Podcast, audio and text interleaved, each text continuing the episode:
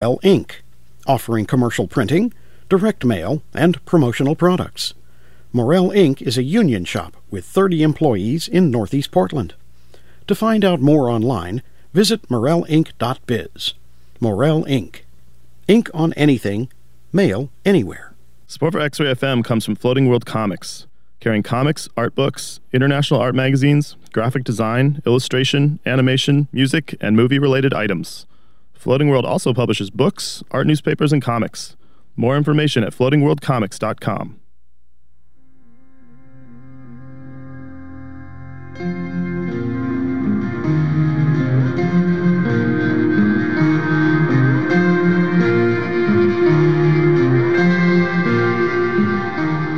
Welcome to another episode of The Magic Hour.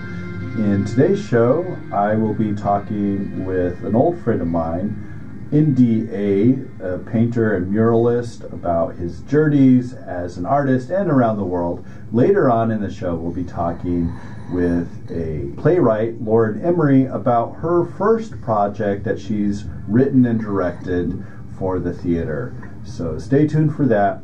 But right now, I'm really excited to welcome to the Magic Hour an old friend of mine, NDA, the muralist, the artist. He does larger-than-life paintings. You can check out his work, and please check this stuff out, because you have to get an image of the size of this stuff.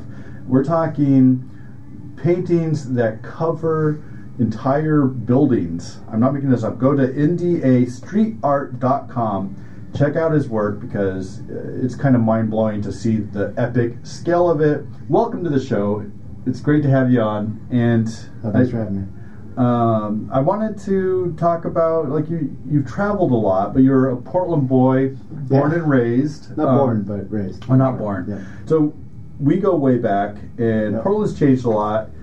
You packed it up and left for the East Coast, and I think 12 years ago. 12 years. I was trying to figure it out. I think it's roughly 12 years, like almost now. I don't know if can we still, I guess you weren't a Portland native, but I still think of you as, like, you got deep Portland roots. You went to school here. All my family's still here. Yeah. Yeah. But you've traveled with your art, and you have projects up in London, Portugal, Norway, Mexico, and Tennessee. Tennessee. Yeah. Like that's in the mix. Yeah, that's good. No, it was great there. Am I leaving out any big countries that you are? Did you say Norway? Norway. Yeah, Norway. Yeah, Italy. I was there for a little bit. Let's walk me through that. What's your favorite out of this? Dude, I don't know. I was actually just talking to another buddy of mine who does what I do, and we were saying how we're just as thrilled to go to small towns. And so when you say Tennessee, it's like, yeah, that fits. But, I was just in a small town outside of, in the middle of nowhere in Nevada, and to me, that's just as exciting as going to Italy. So a favorite, I don't know. The experiences range. You might think you're going to have a great time somewhere, and then, either the curators have their heads up their, their butts a little bit, or they don't have it all together some way or another. And then you go to some tiny town, and they treat you like royalty, and they really pull out the red carpet, and everyone's super welcoming. So it's situation to situation. You know what I mean? Describe for the listener what you do. You do large murals that are often, a lot of times your work, I mean, you also do kind of smaller stuff sometimes, but a lot of your work is really, like, we're talking 1, 2, 3 stories tall, right? Yeah, some of it can get pretty large. The last one we just did. And it's outside. Yeah, yeah. I mean, most of it. So I'm not much of a studio artist, although that just has happened as a result of doing, ironically, I've got my gallery stuff going only as a result of doing outdoor work. It never was an intention of mine to be a gallery artist. It just sort of happened a little bit. But like, how do you describe your work to somebody? Like, you're chatting with somebody on the street, and you don't have, like, you can't show them pictures. I usually try to always show people pictures. You just try to hang out in front of a painting that you've done. Oh, this is what I do. Well, that's why the phone's so helpful, because you just instead of trying to describe it. But let's try. Large scale murals, and I also do sort of like install street art stuff where I'll take pieces that I work on in my studio and get them to a point where I'm really comfortable with it, cut them out. It's usually very thin paper, and then I sort of treat it like outdoor wallpaper. It's like wheat paste, is that what that's called? Yeah, so site-specific. You kind of either make something for a space in mind, or you you kind of walk around the neighborhood and you're like, oh, this one would fit perfectly in that archway. So it's kind of curating. That's on the illegal, right? Oh yeah, yeah. That's why we're not using our real name. You got it. Okay, I get it. Okay. Yeah. Oh yeah, I keep wanting to say your real name. I know. Well, it's fine. I mean. But yeah, so when you got started doing like the wheat paste stuff, that's kind of a guerrilla activity. You can go to jail for that because you're throwing. Images up in public, and is that's kind of how you got what led you into. That and was now the catalyst for sure. The larger stuff is actually like people are asking you to come and do to a building what you started out doing illegally, right? Absolutely. Yeah, I just saw that piece that you did of was it like a barn and there's a cowboy? Yeah, that was really nice. Cool. It's the front of a barn, I think. It was an old dance hall, yeah. Where was that? It's in an old mining town in called Eureka, Nevada. Oh, cool. When I heard Eureka, I thought I was going to California. I was born in Eureka, California. Really? Mm-hmm. Right on. Yeah, my cousin lives there right now, so I thought I was going to go and visit my cousin. He's like, oh, no, Eureka, Nevada. I was like, where the hell The other Eureka. Yeah, 600 people. It's an old mining town. It's like the silhouette of this cowboy's and hat and face, and it's... How tall is that? That's about 3 stories, I think. Oh, my gosh. Yeah, that one was... It's kind of wild. We did that out in the middle of winter, not ideal. It's probably the worst time to paint. Awful. I've gotten to the point where I say no to certain things only because... Really? Well, yeah, because, I don't have health insurance, so if I fall and break my leg, and it's right when I'm supposed to be busy... And you're up there on these crazy ladders, painting... Sometimes it's not the smartest. You know when it's stupid, and know when it's worth it to try and for the extra push, or just move the ladder over. But, the ideal thing is you start asking for... in the budgets, you start asking for lifts and things like that. It's not a diva move if it's like your health is... at risk.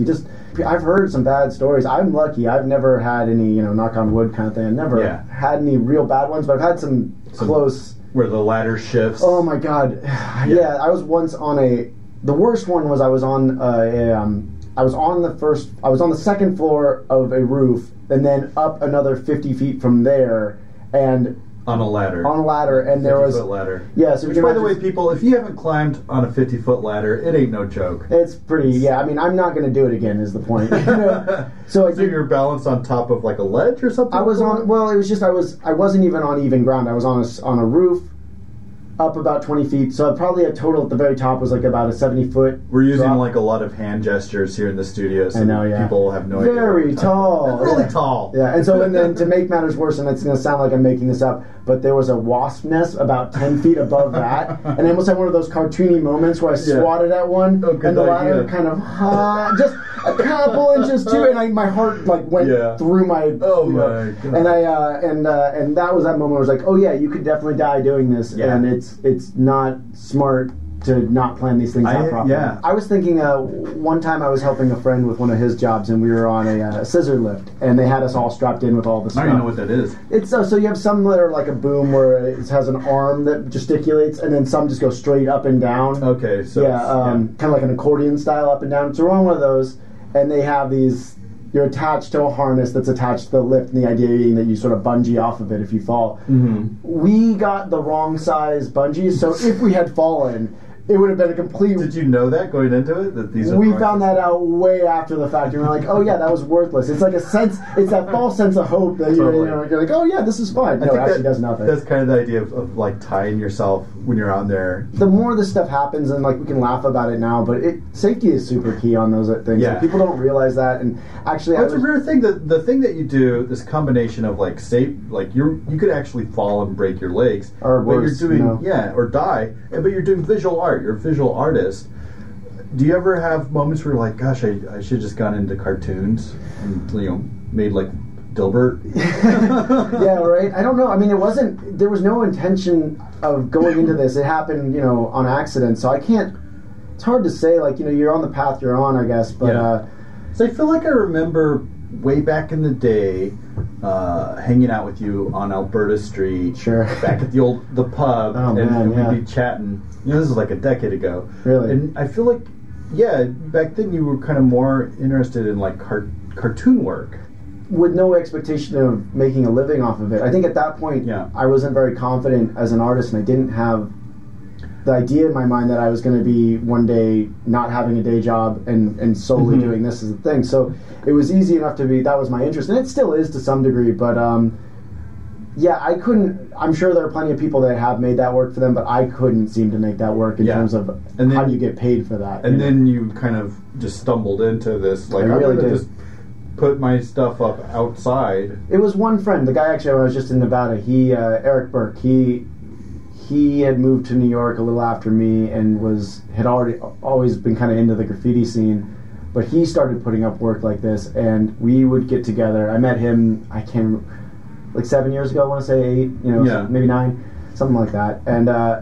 And shortly after that, we started just sort of getting... So you moved to New York, and you were living in New York for a while, now you're based out of Philly. Right. But I feel like there's a whole scene of artists that are doing these murals, these larger-than-life outdoor things. Yeah, it's become much more popular, I think, in the last decade, which I'm glad for, I mean, Portland has some of that, but I feel like it's really kind of bigger in some of these other places. I think it's ballooning out, becoming, the fact that I was doing a project out in a small town in Nevada is sort of proof that it's become a more viable thing. I think, you've got the sort of, the WPA, is that the work, the Roosevelt initiative to, I'm probably getting the... Building the dams? Yeah, and then all those murals came from that, so we had that era of being a viable artistic source of income, but it's coming back around, and it's definitely in vogue right now, so that's allowed me to work in this, but like I said, I started doing stuff at my friend's apartment, and putting work up, if I'm being honest, late at night, kind of drunkenly, with no thought to a future in it. Yeah, you're just thinking, how do I do this and not get arrested? Hey, this is fun. Yeah, exactly. And I got... You ever have any close calls with, a cop? I've been arrested twice. Okay. And then plenty of other ones that are, a few others that, really close. When you got arrested, did it feel like the cop was, kind of pissed that you were doing this, or did it feel more like I'm sorry, but I gotta haul you in? The first time they were saying it was such an odd experience. I was with one other friend. We're both tiny guys, and we're out in public doing this work in the daytime, and we're talking with people on the street who all seem very positive about it, and we're like, oh, this is safe, everyone's enjoying this, no need to hurry off. Audience clapping. Yeah, well, no one was you horrible punk kids. Everyone was really into it. You guys aren't just out there like tagging. No, right. I mean, taggers would say that it's kind of they get the negative aspect of it, and we get all the positive recognition. But that's a totally different argument. But at the time, it felt super positive and super safe space kind of spot, and we just stuck around longer than we should have, and before we knew it, there was one cop van, and then there was another cop van, and then there were two nerdy artists. And you're just kind of admiring your work. Yeah, and chatting with people about it and just being way too laissez-faire, The cops start to pile up. Yeah, and then there were 8 cops there, and... and I would have left at one, I think. Yeah, well, I mean, at one point, one's enough. That's the whole point, you know what I mean? We're not going anywhere. I'm not running from any cops, you know what I mean? Yeah. And so, but they were all being really positive, oh, we like the stuff. We still have to take you to jail. Right. We like this stuff. We like it. It is illegal. Have to take you to jail. I mean, but the argument... they don't say that when they pull you over and give you a ticket. Right. I really like the way you're going 80. That reckless driving through multiple lanes. Oh, what have you been drinking? Right, seems really interesting. So both times it's I don't think they look at it as a serious crime, but it's sort of... And especially in New York. Excuse me. In New York, I feel like it's a very ticket-heavy culture, so, I mean, it is. Yeah. It just is, and that's kind of partially why I left, among other reasons, but they're just out It's a little easier to get away with it in Philly? Oh, my God, so much easier. Yeah. It's been kind of it's given me a second wind. I was ready to quit, honestly. What about Portland? Because a lot of our listeners here in Portland, what would you say about, wheat paste activities? I see it around a little bit. I don't think it says... I see a lot more tagging and stickers here. I think that's maybe a little more where it's going. I mean, there are the murals coming in again, so who knows? I think you're probably going to get more of that. It doesn't seem like it's super big. Someone could correct you. I mean, correct me on that, but it doesn't feel like a... Yeah. Yeah. Do you have any advice to, to the kids at home that are thinking about maybe trying this? How I'm not condoning it, but let's say you do. How do you get away with it? How do you get away with putting up art in public space and not spending time in the slammer, in the old who's gal for it? Right, yeah. So it's case to case kind of thing. I feel like the thing I've come to realize, especially with smaller cities, not New York's got way too many police in there looking for them. They know what to look for. I maybe would think that Portland might be a little less so, but if you look like you're doing something illegal, people treat it as suspects. So don't like put on a black hoodie and don't go out in the middle of the night and look like a criminal. You know what I mean? Like for me, I've gotten away with murder with just one of those worker vests in the middle of the day because, you know, I don't look that assuming and I'm not rushing off. I'm trying to look as though, oh, everything like you belong there. Exactly. Yeah. And I think what happened to me is at first I was so nervous we'd be doing it late at night and I'd be super jittery about it. And as you go on, you sort of realize, A, it's not that like big of a deal. You look like somebody should arrest you. Right? Right, exactly, yeah. And it's not that big of a deal. And I've also sort of flipped it around where I don't actually feel like what I'm doing is a problem. I feel fine about my place in all this thing. And so coming from that standpoint, you know, I don't feel bad about it anymore. I don't feel guilty. So I go into it with kind of a clear conscience. I mean, yeah, there's always the option of getting arrested and having problems with that repercussions from that. But my conscience is kind of clean going into it now. I feel very level-headed about it. Like I used to like get very shaky while I was doing stuff. That's all kind of gone. So I feel like getting arrested isn't that great of a thing, but it's not the worst thing that's ever happened to you, you know what I mean? Yeah. As long as you could kind of just keep it a misdemeanor. What about when you're traveling? Like, I would imagine, like, getting arrested in Mexico or Portugal or London would feel very different than, like, being arrested in your hometown. I'd imagine so, too. I've never had that, I've never had it happen, and my experiences in most other countries that aren't the U.S., people have a way more lax attitude towards this. Like, putting stuff up in Norway, cops don't care the way they care here. I mean, it's just the fact of it is not. It's not really. It doesn't feel as criminal. Like I did a lot of illegal work in Portugal, broad daylight. Portugal's got some amazing murals. Oh my god, it's so nice. I was in Lisbon last year. It's great, right? Yeah, it's beautiful, beautiful culture, beautiful place, and the murals are out of this world. Like everywhere you can go on walking tours, and they'll guide you. Just in like a mile or two of like kind of the main cultural area, and there's just amazing mural work all over the place. And there's even one specific, I'm not gonna remember the name of it, but there's one specific parking garage that just has like level after level of murals. And I think, you know, the city like brought in a bunch of different artists, and it's really cool because each, it's like a 6-story parking garage, and each level has like just the work of one muralist is like decked out that entire. That's cool, yeah. You know, and it is, and you start at the top and walk down, and you are just walking in such a crazy different space with each level. It's really neat.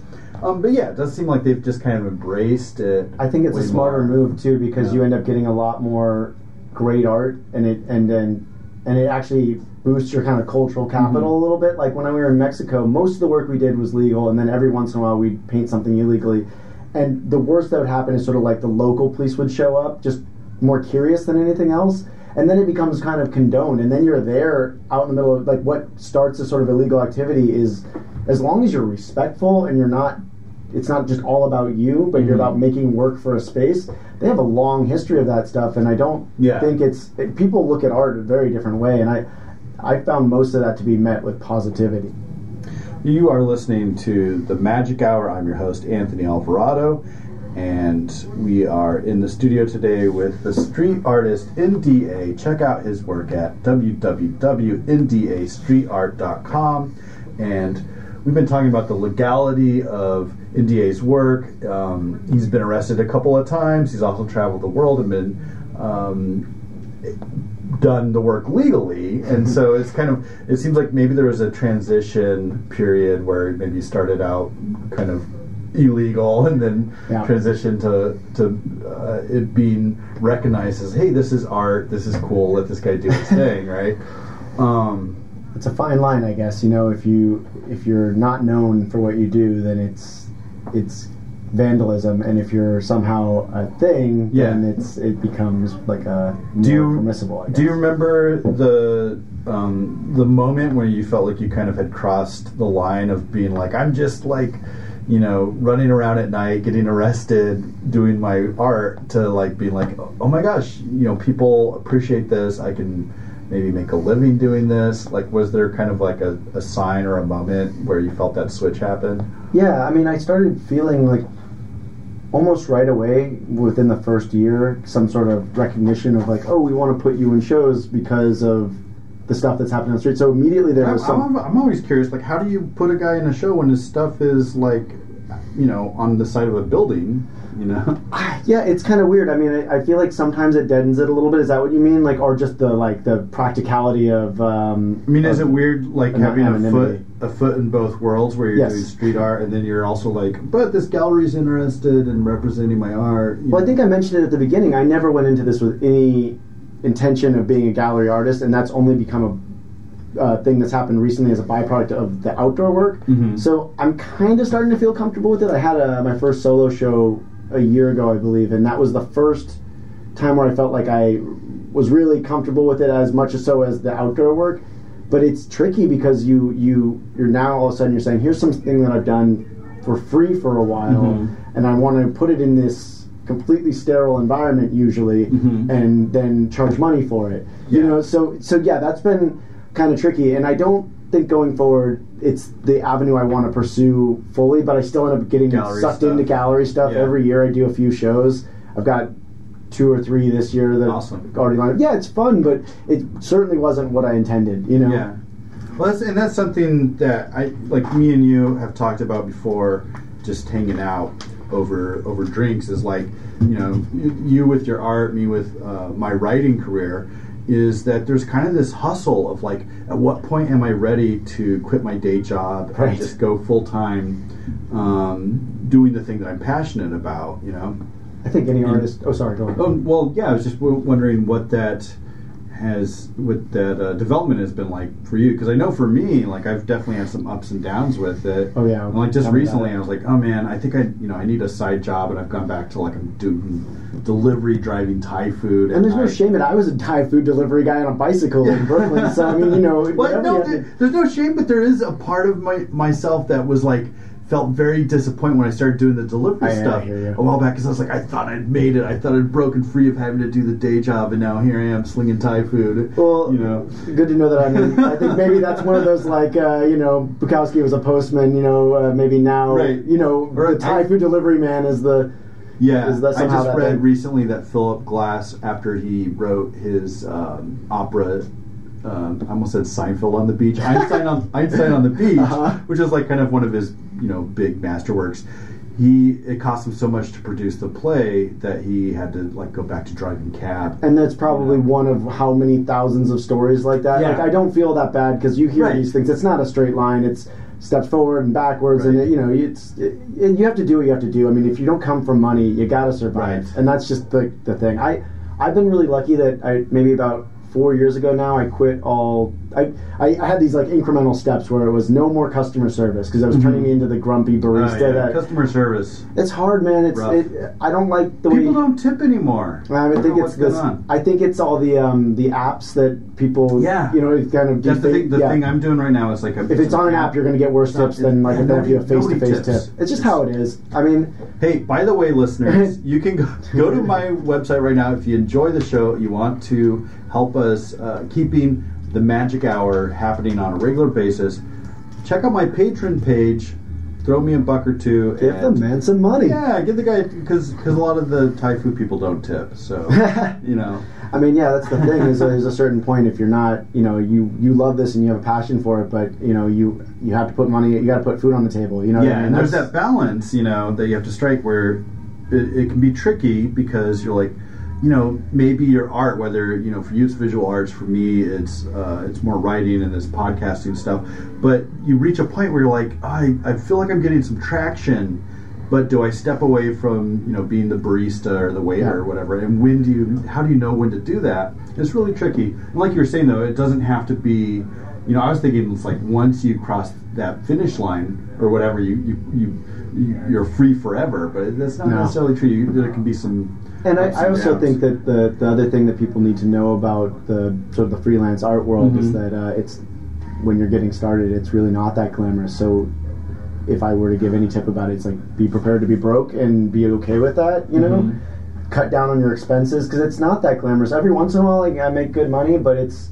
you know, I made more money a decade ago than I do now, and that's a fact, you know? And it's not, I'm not ashamed of that at all, but, you know, it goes up and it goes down, and sometimes I'm flush and sometimes I'm broke, and that's freelance work for you, mm-hmm. you know, and maybe someday I'll have to get another Thai delivery job thing. I'm not ruling it out. I also wanted to say something about the difference between, like, quote unquote hobbyist and professionals. Uh-huh. You know, I really feel like people put some sort of stigma on if you were just getting paid for your work. If you're not getting by totally on your work, yeah, it's like you're not. It's not as big of a thing. I think that's BS, because there's plenty of artists that I know that have a day job and they're making way more art than I am, and they're way more proficient at their process. They have their hours that they work on something else for somebody else, yeah. and they have their hours for the thing. It's weird. Sometimes when you have that day job, it kind of forces you to really be on when you have the time. You know, maybe you just got like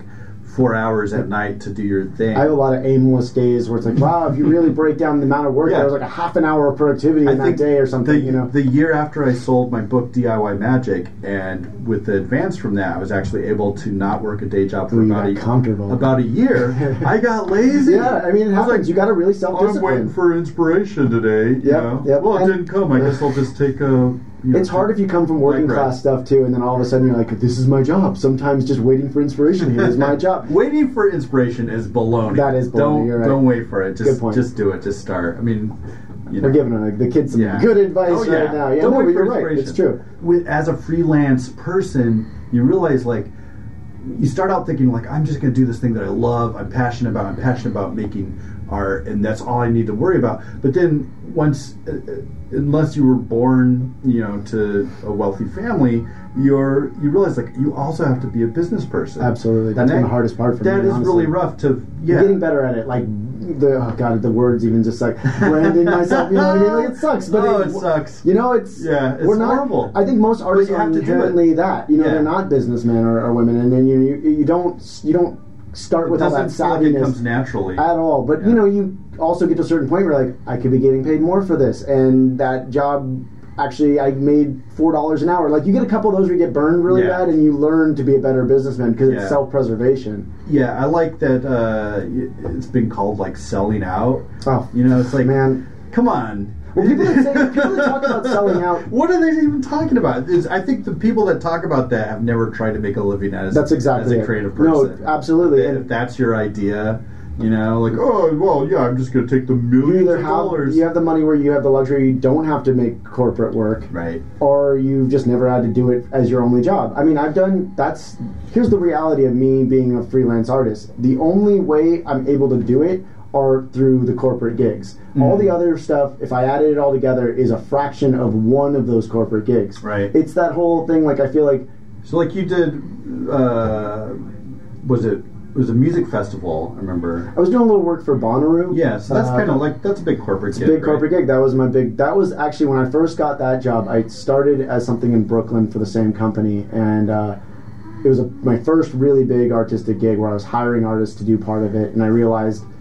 If I get one or two of these, so you're kind of like helping select the other. No. I mean, it was my job, and I could have taken it all on myself, but it was like way too big and too short of a time. And so I was actually hiring artistic friends of mine, sign painters, and all these things to handle part of it. I had to rent a studio space. It was a lot really fast, and that job in and of itself wouldn't have been enough for me to just out and out quit. But I realized if I got one or two of those each year, mm-hmm. two probably, mm-hmm. something like that, everything else could, happen or not happen and, like, fluctuate, but I could start quitting regular jobs. And you're able to help or work with some colleagues of yours, which is an interesting thing to me about the muralist world is I feel like there's a lot of you guys that kind of, you maybe...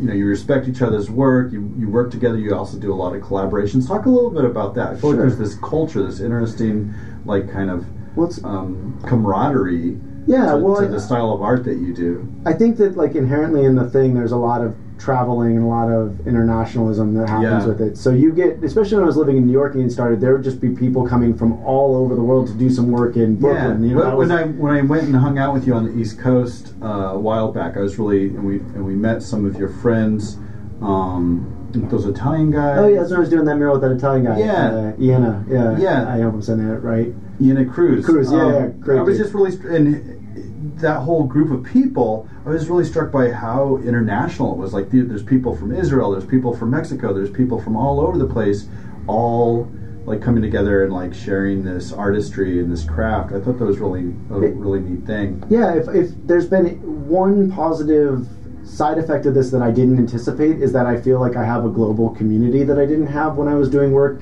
on comics, you know, in my parents' basement when I was a kid or whatever. Like, that was the complete opposite of that. And now I feel like I'm so blessed that these people now, I really feel like I could probably travel to most places in the world, and, you know, within a couple of Facebook messages to a few people, I could probably have a place to stay and a wall to paint. And, you know, it really feels like that. And it's only gotten better as I've been traveling more. You know, you travel and it's like, going to Europe a little bit, that opens up all the kind of, you know, people that didn't know you in that section, and they all of a sudden you're like, oh, if I were to keep hopping around here, I'd be set up or whatever, and that's huge. Where's, you know? Where's really like a spot that's really got it going on as far as street art right now? If you were to pick like one city globally that you think people can, like, this is where to pay attention to. Mexico City's really wonderful just because it's so ingrained in the whole history of the town a little bit, you know, muralism in general, but I think street art, like, you know, the sort of the DIY practice of it is there as well. And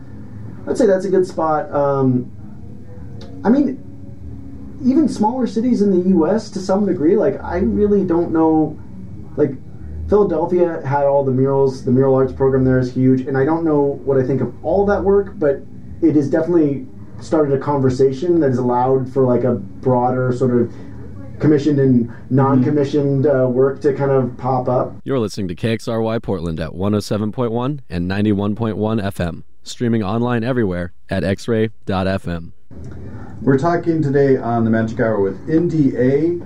He is a street artist. He does murals, and you can check his work out at www.ndastreetart.com. He's also a Portland. You were Portland-based for a long time. That's how I know you. You used to be Portland-based, and then now you live in Philadelphia, but you travel around and do these different projects.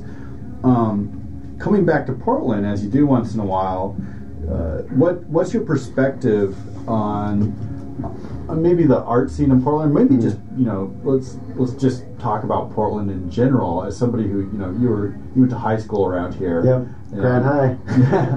And now you come back a couple times a year, and Portland's gentrified so much. So much has changed to my mind in the past few years. As like really a person involved in, you know, in the creative scene.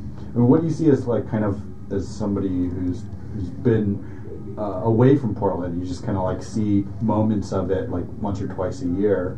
Does it look different to you? Oh my God, yeah. Every time I come back, something is cropped up. I mean, you know, the thing is that conversation about gentrification is happening everywhere. Yeah, it's not just Portland. It's not just Portland, but you could make the argument that this was sort of ground zero for like maybe a conversation that started happening. I mean, it's happening in Philly, but just not at the same rate, you know? Mm-hmm. And so, to me, I really love this town for lots of reasons. I mean, I've got great friends and family that are here. There's lots of excuses to come back. It's not a hard sell. Do you ever think about coming back? But I don't, that's what I was going to get to, is I don't think I could move back here and have the same quality of life as a working artist. Mm-hmm. Maybe I'm wrong, because I've been out of touch with this town for over a decade, so I can't really tell you what the working artist scene is. But it'd be harder to do what you do here. I think it would absolutely be harder. Rent seems to be going up. Also, I have the benefit of being on the East Coast, close to New York and a lot of other cities, so traveling between cities to work is very easy. Totally. I don't know what I would be. I know there's a little bit of stuff going on in Seattle, and I could probably get down to San Francisco and Vancouver, LA. DC. Yeah, there are places, but you know, I've got a foothold on the East Coast right now, and And even moving from New York to New Jersey to Philadelphia, every time you resettle, it's like kind of starting over again. This year's been slower than it was 3 years ago to some degree for me, because I'm not a Philly native or anything, and I have to I got to get my audience back, you know. Mm-hmm. So I don't know if I'm willing to take that big of a step backwards right now and try here. So your advice to Portland, young Portland artists would be to leave? No, I don't want to be so negative about it. I'm sure that there's markets that I'm not aware of here that people are really finding their niche in. Niches? I don't know how you do that. But, it's niche-y. Oh, yeah. Oh, obviously, yeah. That's the plural of that. Yeah. Niche. Yeah. I don't know what it is here. So speaking on that, I don't want to presume anything one way or the other, but it doesn't seem logical for me. My mom always keeps, every time I come home, she says, "When are you moving back?" I'm like, I don't know that I can at this point, you know? Because it would just change what you're able to do. I think I'd have to go back to getting that Thai delivery job again, and maybe work way less. They're hiring. I'm sure they are. Until automation, they learn, they program cars to just... Right. And that's not a joke. They're going to program cars to show up with your Thai food. They're going to program robots to make the Thai food. They're going to eventually figure out how to paint giant billboards on walls that, you know, that'll eventually look like, you know, large skins that I do, so... I'm going to figure out... I'm going to learn how to code, and I'm going to... program computers to do the programming, and then everybody will be out of a job, and then we'll have to everybody will get to go back to hunter-gatherer. Yeah, hunter-gatherer. Yeah. It'll be a lot like Skynet. With, I do feel that, the one thing that's a positive about what I do is, I know I just sort of joked about that. Robots, the last thing that somebody's working on right now is making pottery. I'm going to train a robot to climb up on it's just not unnecessary. Yeah, for real. And make a cowboy head. And maybe I'm a little naive, but I'd like to think, too, that people still appreciate that there's a hand in their artwork. You know what I mean? That they understand that this is human-made. Yeah, and done by specific humans. You know what I mean? I don't know that we're at any risk of having specific robots. Right. Interesting. You know, who knows? That's like maybe for like 200 years down the line or something. Yeah. Well, yeah, if we're still around. Jesus. Well,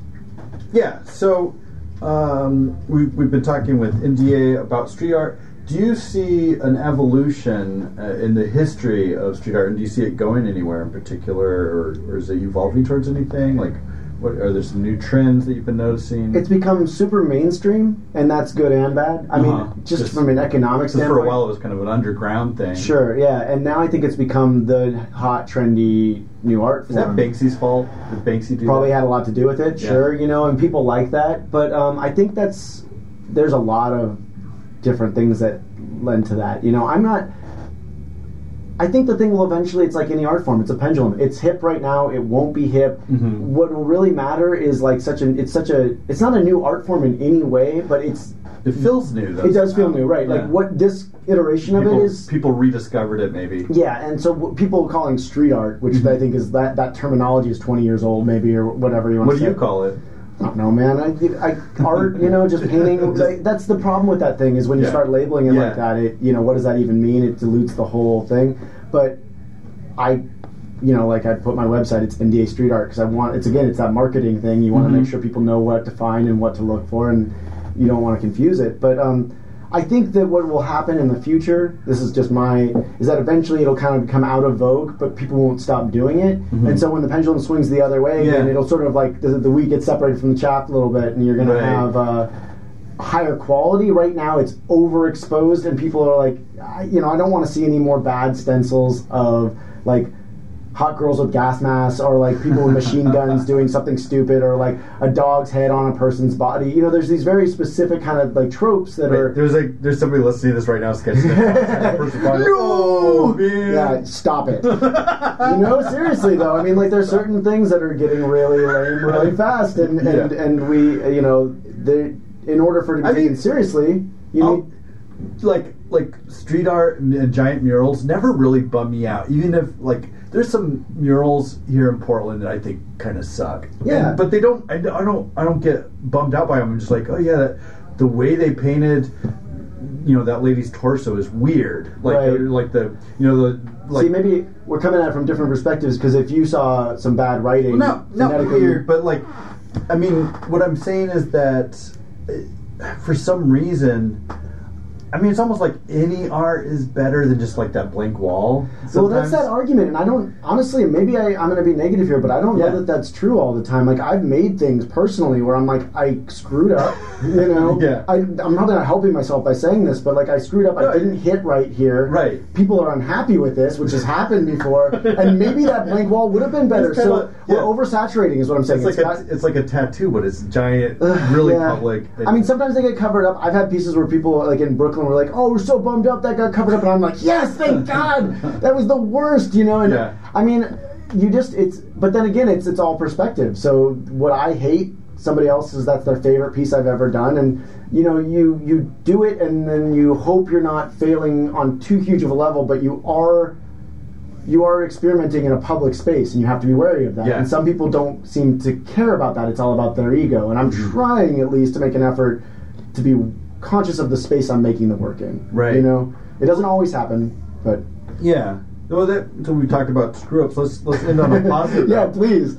So what's something, maybe a piece that you've done recently that you felt really positive about, like that you felt like, okay, I pulled off what I came into this trying to do, and it you know, came together.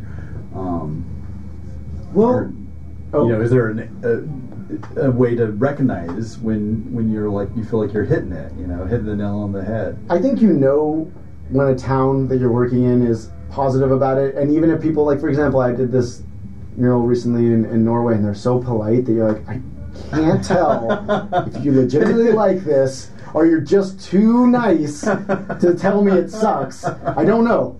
But you know, generally speaking, in smaller areas, it's a smaller sounding board. Like if I do something in Brooklyn, it's lost in the noise of the thing. So, you know, you don't have as much of a one-to-one with the people you're working with because it's really abstract. There's 40 murals on that block or something, and you know, what you did maybe was less relevant. But the one we just did in Eureka, Nevada, I really felt like the two pieces we made there, one of them was my friend's and I was assisting him. The other was my project, that large silhouette of the cowboy. Yeah, I love that one. It's simple. It's not like, I'm not... I like the way it interacts with the windows. Yeah, the point was to sort of do two things, to talk about a local person, you know, and sort of big up the town a little bit, and also not negate the existing architecture in the space. Like, that's actually celebrating what was there, this history, the patina, the tin. And so to me, that felt like success. I mean, you know, like I said, it's back and forth, but you know when you're doing good because people will tell you it sucks or they'll tell you it doesn't. And I felt like that one was met with a decent amount of enthusiasm. Yeah. You know, maybe I'm going to leave and I'm going to get some email at some point that's going to prove otherwise, but I don't think so. You never get 100%. You know what I mean? It's like there's always critics, and you have to be okay with that. Yeah. Otherwise, stop doing public work. You know? Awesome. Well, thanks for being on the show. It's been a pleasure. Oh, really a fun time, man. It's good to see you again. I'm glad we got to catch up in this context. Yes. Yeah. Nice. It's been good. Stick around for our next segment. We're going to be talking with Lauren Emery about her experience producing, writing, and directing a one-act play.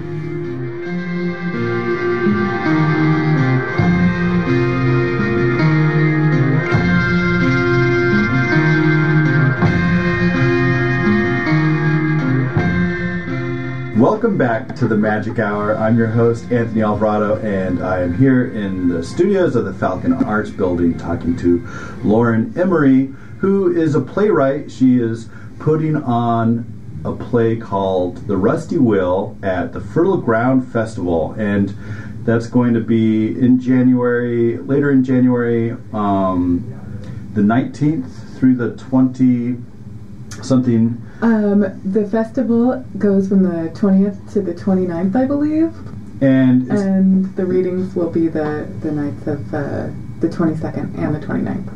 So we're talking with Lauren about her experience as a playwright and directing this one act, and it's your first project that you've written and directed, right? So I wanted to kind of get into that because I think that, you know, so many times when people get on the radio or they're doing an interview, a lot of times it's more established artists, and I thought it'd be really interesting to talk to somebody who's doing their very first. I think it was Amy Poehler in her book, in her new memoir, said that she really admires people who do stuff before they're ready. Yeah. And so I've been thinking a lot about that because I'm totally not ready. And, yeah. But I admire that. David Bowie said, I remember in an interview with David Bowie, he said that the guiding light in his career was that he always tried to make sure that he compared it to swimming. Mm-hmm. He always wanted to be in the part of the lake or the river where he was swimming in that was just beyond where his feet could touch. Yeah. And that's how he knew he was going in the right direction. It was always something just out of reach.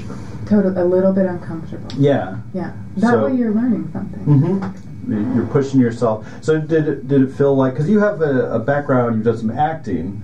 A little bit of acting, yeah. I grew up in a really theater-centric family in a really theater-centric town. And so I've always done a little bit of acting and a little bit of writing.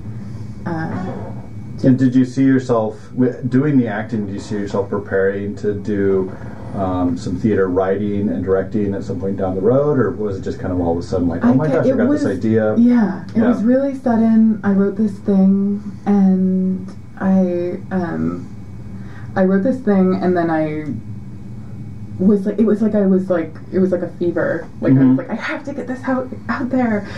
When I first wrote it, when I was working on it, I mean, it's still kind of under construction always. I mean, we're even in rehearsals, it's not 100% finished. Mm-hmm. But when I had the idea down and I was fleshing it out, the initial feeling was I really want to get this out there, and so I wrote a bunch of emails and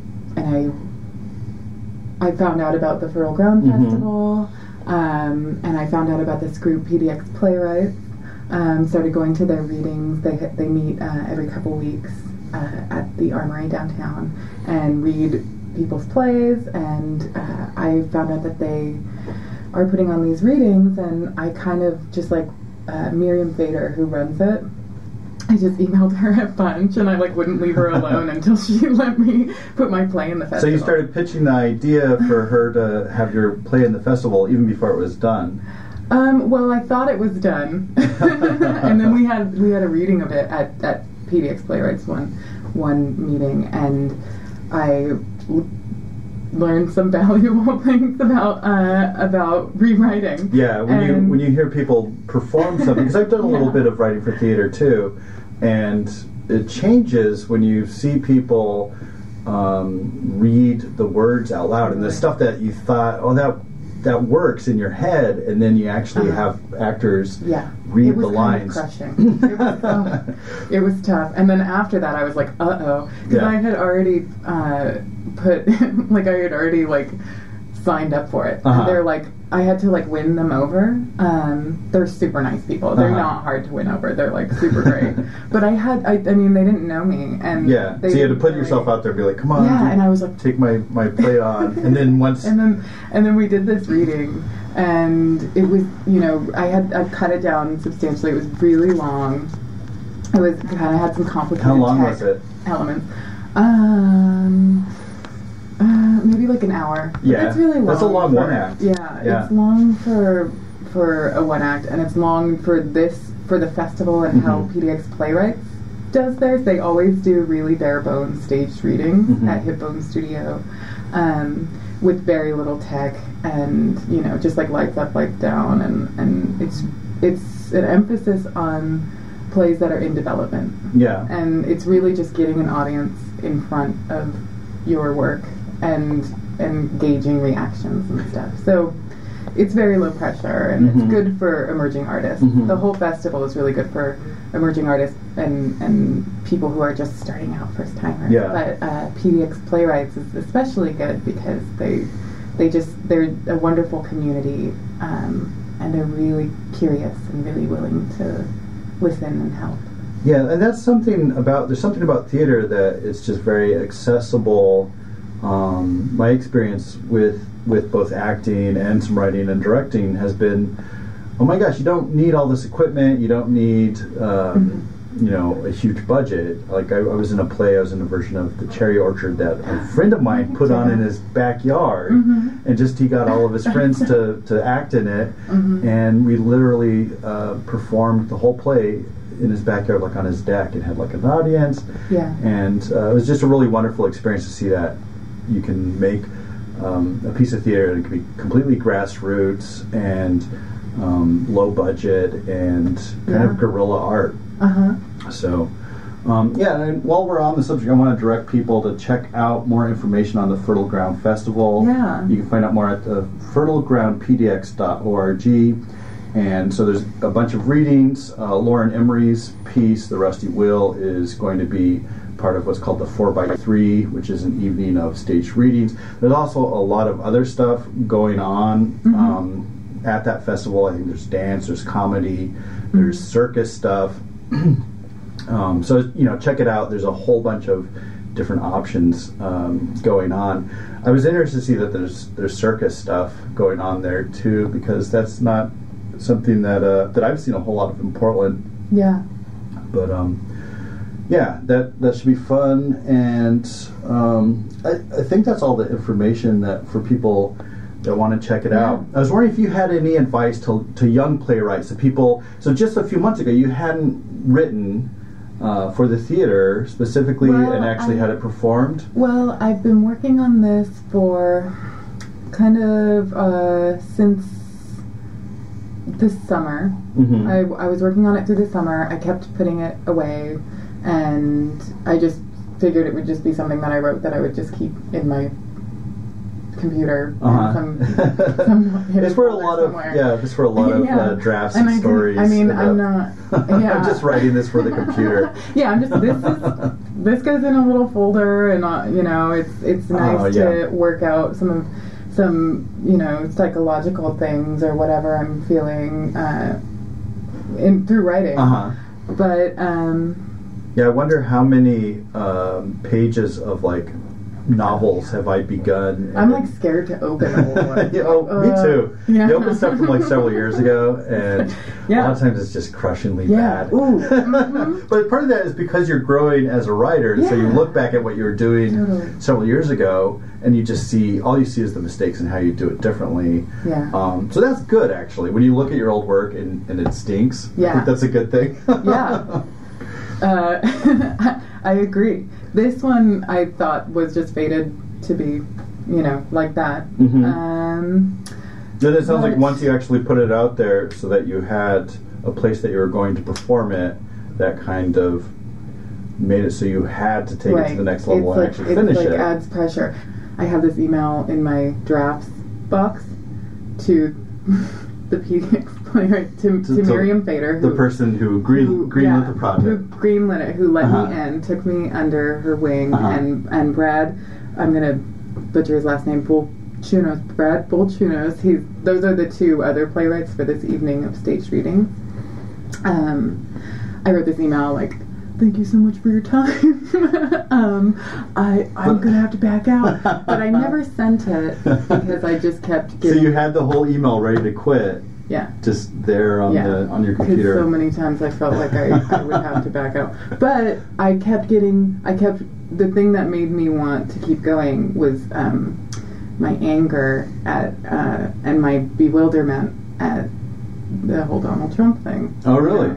Because that happened. Trump's election happened while you were working on this. Yes, it was during it when I started the play, and maybe I should say a little bit about the play. The content it deals with sexual harassment and being somebody who has to deal with that at work. And so you were at the point of like, I'm going to throw in the towel on this project. It's just too tough. And then Trump wins the election, and that actually. Yeah, well, during it, he was like gaining momentum, and then like the bus tape came out, and that was the big thing. When I was like, okay, I have to find some way to. Yeah, and this isn't necessarily a play that's where like Trump's a character. And it's not about Trump, but that's really it's interesting to hear you say that. His election actually compelled you to finish this work of art that you'd already started. I think that... So we've been talking about the Trump election a lot on this show for the past few episodes. And one of the things that... You know, I just get so sick of talking about politics. I want this to be a show about ideas and creativity.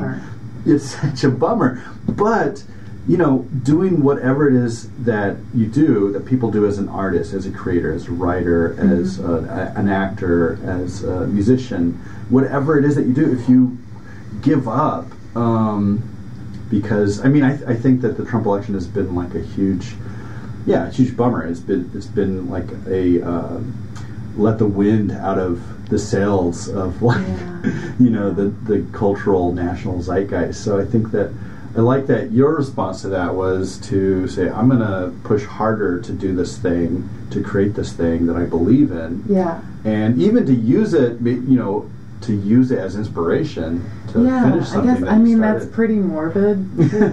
I hate that idea that, like, oh, everything's terrible, but oh, the art's great. Like, I think that makes me feel weird, but yeah, because then it's just like, well, we can retreat into our fantasy world of art. Yeah. And it feels kind of like irresponsible. But also, I feel like we can't let that.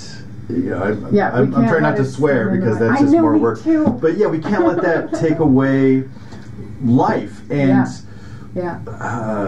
yeah, I don't even think I can finish that thought without swearing and creating more work on the back end for Gene to edit out. Yeah. So. Yeah. Yeah. I knew if we started talking about Trump, we would just be like. We need a live swear button right here. I know. That's where you are. Yeah, it wasn't like, oh, I have to keep writing this play because I have something to say about Trump. It's more like I have something to say about, like, the culture that has, like, allowed Trump to win. Yeah, just kind of like the water that we're swimming in. Yeah, the Trump stuff, that is, it's not just that. It's not just about Trump, but it's about the water, the cultural norms and ideas that create or that allow Trump to happen. Yeah. And I think that art always kind of speaks to that and can get at the water in ways that maybe like a Harper's political essay can't. Yeah. And I've never been really good at talking about politics or, like, I don't even feel like I can properly express my bewilderment and my state of just sheer panic about Trump, but I can express, what I can do is I can kind of tell this story, which I think is, like, Trump, the election of Trump is kind of this story in a way. Mm-hmm. Like, it's, I feel like the Trump election was kind of a slap in the face to a lot of women, mm-hmm. and it was kind of like a retelling. It was kind of like a lot of women just saw what happens every day in their lives, but on this really grand scale, you know, like somebody who is, you know, who's tormented you and women in general gets the job. Someone who's way less qualified than you gets the job. So one other thing I wanted to ask you about was just the wearing of the different hats. You know, the writing, the directing. Do you have a favorite? Do you prefer one or the other? Could you imagine writing a piece and then having somebody else direct it, or directing somebody else's piece? Well, this is my first one, and I couldn't imagine having somebody else direct it. So like, I'm going to do it all. I have a feeling that gets easier as you go. That might be something that, you know, years from now, hopefully, if I'm still doing something like this, then maybe it would be easier to kind of let that go. It seems like there would be, like, a lot of letting go, you know, because these are your words, and you want them... yeah, I do feel like... You want them to be delivered... The first few projects that you take on, there's this real attachment. You kind of want to control everything, and I wonder if that I don't know if that goes away or not. I thankfully I don't have to be a big control freak because I found these really awesome actors that just seem to really get it. Mm-hmm. Like, however I feel about the quality of this play and my writing, I can say that these actors are great, and I'm really excited to see how they read it. They're just they read the play and they came in, and from the very first day they just got it. There's nothing that I have to be like, oh, you're saying that wrong, or you know. We've tried a bunch of different things, but they seem to have the idea pretty much down. We've been talking with Lauren Emery about her one act, The Rusty Wheel, that's going to be at Fertile Ground Festival in January 22nd and 29th at Hip-Bone Studio. So check that out. And you've been listening to The Magic Hour. I'm your host, Anthony Alvarado. And I wanted to say thank you to X-Ray Studios. Thank you to Gene Forte of Blue Heron Studios for helping us record this episode. Also, you can donate now to my Patreon page if you go to my website, www.anthonyalvarado.net. Help us keep the show on the air on a regular basis by kicking us a buck or two.